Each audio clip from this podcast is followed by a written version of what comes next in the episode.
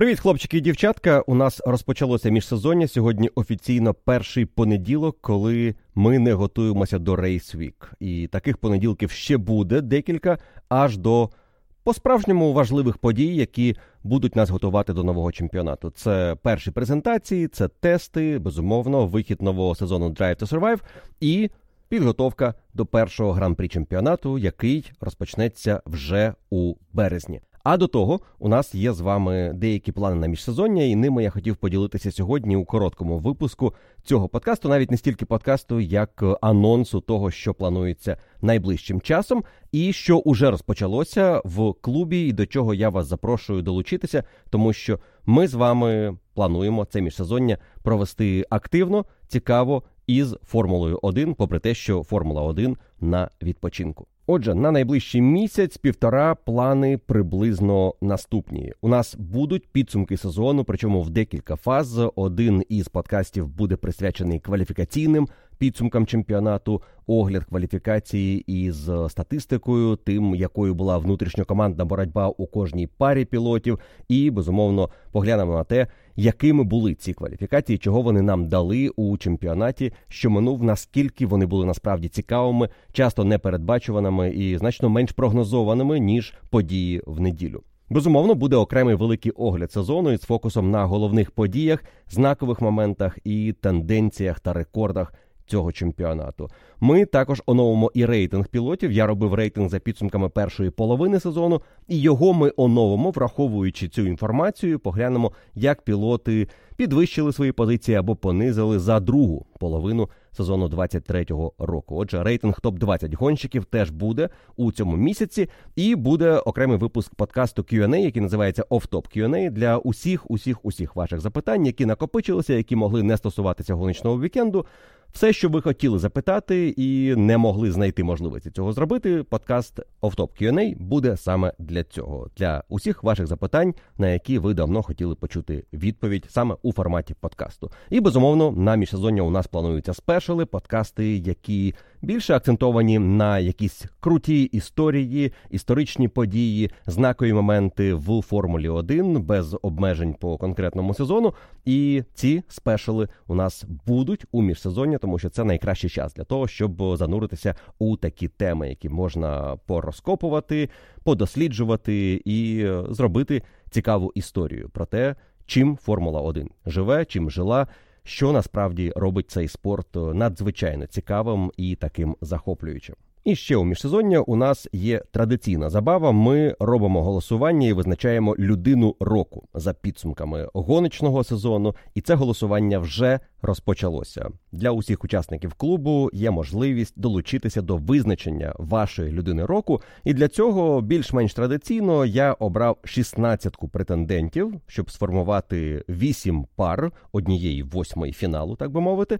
І за олімпійською системою ми зможемо дійти до фіналу і визначити, хто, на вашу думку, є людиною року у такому ігровому форматі, тому що це не визначення серед 16 претендентів, це більше як визначення попарно, хто із претендентів більш гідний титулу людина року. І так ми дійдемо до фіналу. Рандомайзером я визначив, якими будуть пари турнірної сітки, а 16 претендентів назву прямо зараз. Насправді обирати цю 16 було не так вже і складно, і в мене були гарантовані 15 позицій для цього голосування, і одну я ще обирав між двох-трьох претендентів. Тож у підсумку ця 16 має наступний вигляд: Макс Ферстапен, Серхіо Перес, Льюіс Хемілтон, Фернандо Алонсо, Шарль Леклер, Карлос Сайнц, Ландо Норріс, Оскар Піастрі. Алекс Албон, Юкі Цунода, Даніель Рікардо, Едріан Ньюї, Зак Браун, Андреа Стелла, Джеймс Ваулс та Мохамед Бін Сулаєм. По кожному претенденту я на стадії однієї восьмої, перед тим як ви почнете голосувати, напишу декілька рядків, де поясню позицію, чому ця людина є претендентом на титул людина року, і можливо ці слова допоможуть вам фінально визначитися за кого ви хочете проголосувати у конкретній парі. Ну а пари голосування вже визначені, і рандомайзер обрав наступні комбінації, де ви будете визначати кращого.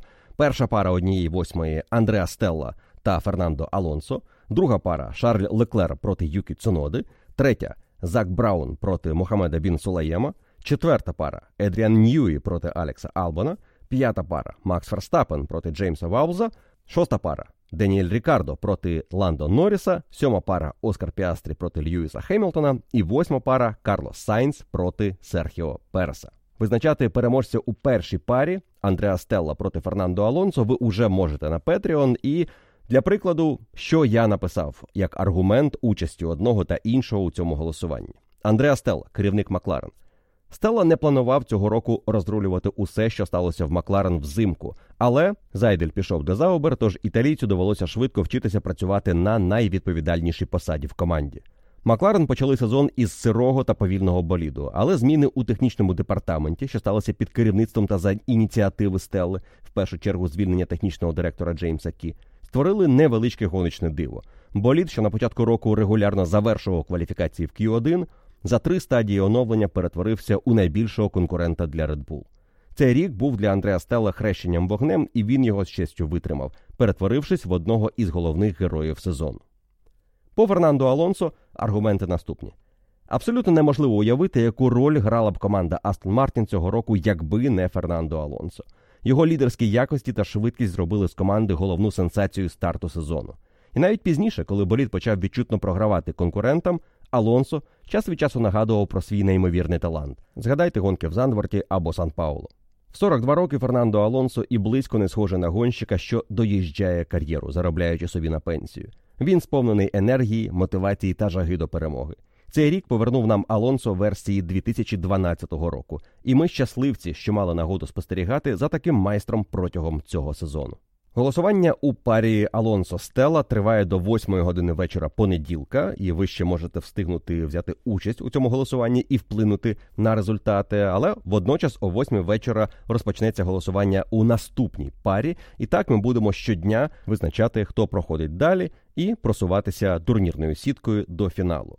Наступна пара після Алонсо Стелла буде Шарль Леклер та Юкі Цунода, і переможець у цій парі виходить на переможця пари Стелла Алонсо. Звісно, це голосування лише заради розваги, і тут немає нічого серйозного. Але якщо ви поставитеся серйозно до свого голосу, кому ви його віддасте у кожній із пар, і спробуєте оцінити усі за і проти по кожному із претендентів, і будете зважати не тільки на свої фанатські симпатії, які неможливо буде приховати, але більше навіть на те, що саме сталося із цим кандидатом або іншим протягом чемпіонату, який вплив був цієї особи на наше сприйняття Формули 1 цього сезону, це допоможе нам максимально об'єктивно підійти до голосування і спробувати визначити гідного переможця у голосуванні людина року.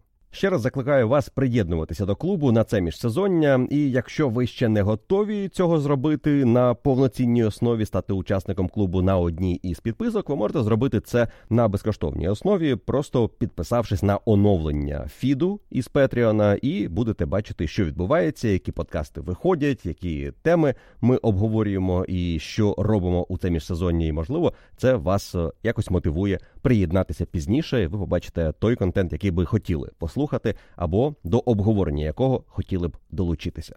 Посилання на клуб залишаю в описі до цього подкасту і ще раз запрошую вас приєднуватися до нашої спільноти, щоб цікаво провести це міжсезоння.